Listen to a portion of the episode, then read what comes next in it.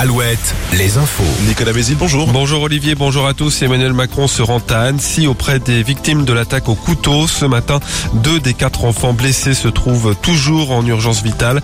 Le suspect de cette attaque doit faire l'objet dans la matinée d'une expertise psychiatrique. Il n'a pas pu être entendu hier soir par les enquêteurs. Selon la procureure de la République d'Annecy, l'homme n'était pas sous l'emprise de l'alcool et des stupéfiants au moment des faits.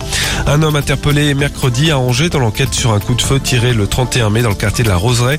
Un adolescent de 17 ans avait été grièvement blessé.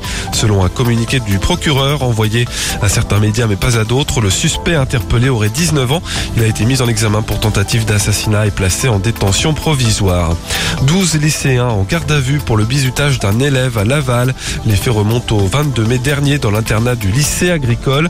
Un jeune de 18 ans a été victime d'actes humiliants et dégradants selon Ouest France. Les élèves mis en cause ont reconnu une grande partie des faits. Ils sont tous convoqués au tribunal dans les prochains mois. Un nouvel arrêté sécheresse dans la Sarthe. La préfecture annonce que 4 bassins sont en alerte renforcée. Il y est notamment interdit d'arroser son jardin en journée. 3 autres bassins sont placés en alerte. Une nouvelle mobilisation des médecins généralistes ce vendredi partout en France. Le collectif Médecins pour Demain les appelle à faire grève et à fermer leur cabinet. Aujourd'hui, ils protestent contre une proposition de loi qui vise à lutter contre les déserts médicaux à travers différentes mesures. Les 24 heures du Mans, coup double pour Ferrari, dont les 2 voitures partiront en pole position demain après-midi. Aujourd'hui, grande journée de festivités pour les 100 ans de la course avec la traditionnelle parade des pilotes en début d'après-midi. Ce soir, une célébration avec le passage de la Patrouille de France à 19h15, le concert... Je suis pas le seul, ça fait plaisir. Merci.